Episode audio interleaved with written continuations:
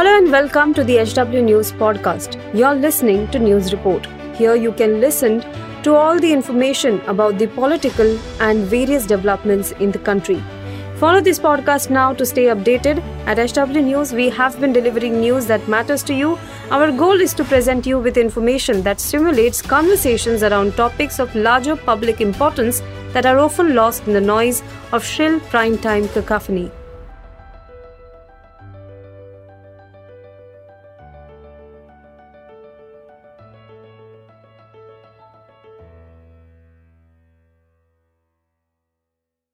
नमस्कार दोस्तों, आप देख रहे हैं एच डब्ल्यू न्यूज़ और मेरा नाम है सोनू कनौजिया 2024 के लोकसभा चुनाव में ममता बनर्जी ने एकला चलो का नारा दिया है।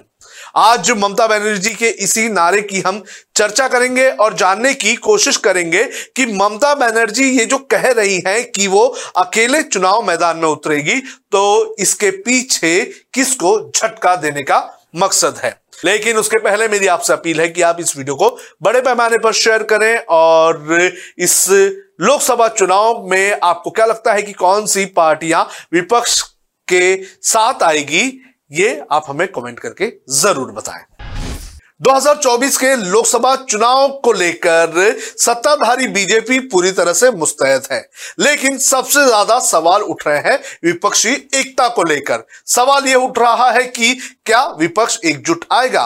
और इन सभी सवालों के पीछे ममता बनर्जी ने एकला चलो का नारा दे दिया है। यानी कि ममता बनर्जी 2024 के लोकसभा चुनाव में अकेले मैदान में उतरेगी, वो गठबंधन किसी के साथ नहीं करेगी। ममता बनर्जी ने यह बयान क्यों दिया है यह हमें समझना चाहिए।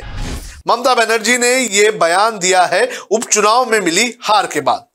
दरअसल, यहाँ पर ममता बनर्जी की पार्टी को कांग्रेस से हार मिली है। और कांग्रेस की बात करें तो कांग्रेस ने इस सीट को जीतने के लिए बीजेपी और कम्युनिस्ट पार्टी के साथ एक तरह का गठबंधन किया था। ममता बनर्जी इसी को लेकर नाराज़ है। लेकिन क्या इसी की वजह से ममता बनर्जी 2024 के लोकसभा चुनाव में अकेले जाना चाहेंगी? हम आपको बताते हैं कि ममता बनर्जी किसी भी कीमत पर अकेले नहीं जाएँगी। ममता बनर्जी को विपक्ष के साथ ही रहना होगा, लेकिन आप लोगों में से कुछ लोगों का यह मानना होगा कि ममता बनर्जी ने इसके पहले बीजेपी के साथ गठबंधन किया है तो वो बीजेपी के साथ जा सकती है। हमारा कहना है कि ममता बनर्जी बीजेपी के साथ नहीं जाएगी। इसके पीछे का एक अहम कारण है। अहम कारण यह है कि जब ममता बनर्जी बीजेपी के साथ थी तो उस वक्त बीजेपी अलग थी। उस वक्त भारतीय जनता पार्टी में अटल बिहारी वाजपेयी जैसे नेता हुआ करते थे। लेकिन 2014 के बाद से बीजेपी पूरी तरह से बदलती हुई नज़र आ रही है। तो ममता बनर्जी, नरेंद्र मोदी के साथ एक ही मंच और एक ही गठबंधन साझा कर पाएँगी, ये एक बहुत बड़ा सवाल है। इसके अलावा एक सबसे बड़ा और अहम मामला यह है कि जो भी गठबंधन की पार्टियाँ रही हैं बीजेपी के साथ, वो समय समय पर खत्म होती रही है। 2014 के लोकसभा चुनाव के बाद जिस तरह से बीजेपी जीत के आई थी, उसके बाद से ही बीजेपी की कई सारी सहयोगी पार्टियाँ जो हैं, वो बीजेपी से अलग हो गई। उनका यह कहना था कि बीजेपी ने अपने सहयोगी दलों को कमज़ोर करने का काम किया है। फिर चाहे तेलुगु देशम पार्टी हो या फिर उद्धव ठाकरे की शिवसेना। समय समय पर इन लोगों ने आरोप लगाया है कि भारतीय जनता पार्टी गठबंधन में अपने सहयोगी पार्टियों की बात नहीं सुनती है और सहयोगी पार्टियों को कमज़ोर करने का काम भारतीय जनता पार्टी कर रही थी। तो जो हाल उद्धव ठाकरे के साथ हुआ है, उसी तरह का हाल ममता बनर्जी अपनी पार्टी के साथ होता हुआ नहीं देख सकती है। ममता बनर्जी राजनीति की एक मंजी हुई खिलाड़ी है और वो समझती है कि कौन सा कदम किस समय उठाना चाहिए। ममता बनर्जी ने एकला चलो का नारा ये एक बहुत ही सोच समझ कर दिया है। राजनीतिक पंडितों की अगर बात करें तो ममता बनर्जी ने ऐसा नारा देकर खुद की पार्टी और पार्टी के विधायक और सांसदों को बचाने का काम किया है।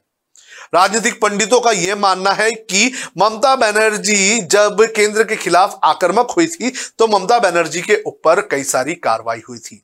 ममता बनर्जी के पार्टी के नेताओं के ऊपर, उनके भतीजे के ऊपर केंद्रीय एजेंसियों की गाछ पड़ गई थी। ममता बनर्जी ने, लेकिन उसके बाद अपना रुख जो है नरम कर दिया और उसके बाद हम देख रहे हैं कि काफ़ी वक्त से टीएमसी के नेताओं पर कोई भी कार्रवाई केंद्रीय एजेंसी की होती हुई नज़र नहीं आ रही है। ममता बनर्जी, अपना ये जो नरम रुख जो है बीजेपी के खिलाफ, ये चुनाव तक जारी रख सकती है। और जैसे ही चुनाव की तारीखों का ऐलान होगा, उसके बाद ममता बनर्जी अपना जो रूप है, वो दिखाना शुरू कर देगी। हो सकता है कि ममता बनर्जी विपक्ष के साथ ना आए। हो सकता है कि ममता बनर्जी विपक्ष के साथ बाहर से खड़े हो या फिर कोई अंडरस्टैंडिंग विपक्ष के साथ बन जाएगी। और 2024 के लोकसभा चुनाव में अगर विपक्ष अच्छे सिचुएशन में होगा तो ममता बनर्जी ज़ाहिर तौर पर विपक्ष के साथ खड़ी होगी। ममता बनर्जी ने ये काफ़ी करीब से देखा है कि कैसे बीजेपी के साथ रहकर, बीजेपी की जो सहयोगी पार्टियाँ हैं, उन्हें कमज़ोर किया गया था। ममता बनर्जी नहीं चाहती है कि 2024 के लोकसभा चुनाव के पहले उनके पार्टी के कार्यकर्ताओं के ऊपर, उनके सांसदों और विधायकों के ऊपर केंद्रीय एजेंसियों की कार्रवाई हो या फिर उनके बड़े बड़े नेताओं को जेल में डाल दिया जाए। ममता बनर्जी, इन सभी लोगों को 2024 तक सेफ़ रखना चाहती है और ममता बनर्जी इसी के चलते एकला चलो का नारा दे रही है। ममता बनर्जी कुछ भी हो जाए, ममता बनर्जी विपक्ष के साथ जाएगी, या फिर ये विपक्ष कांग्रेस का होगा, या फिर तीसरा मोर्चा। लेकिन ममता बनर्जी बीजेपी के साथ जाए, इस वक्त ये आसार नज़र नहीं आ रहे हैं।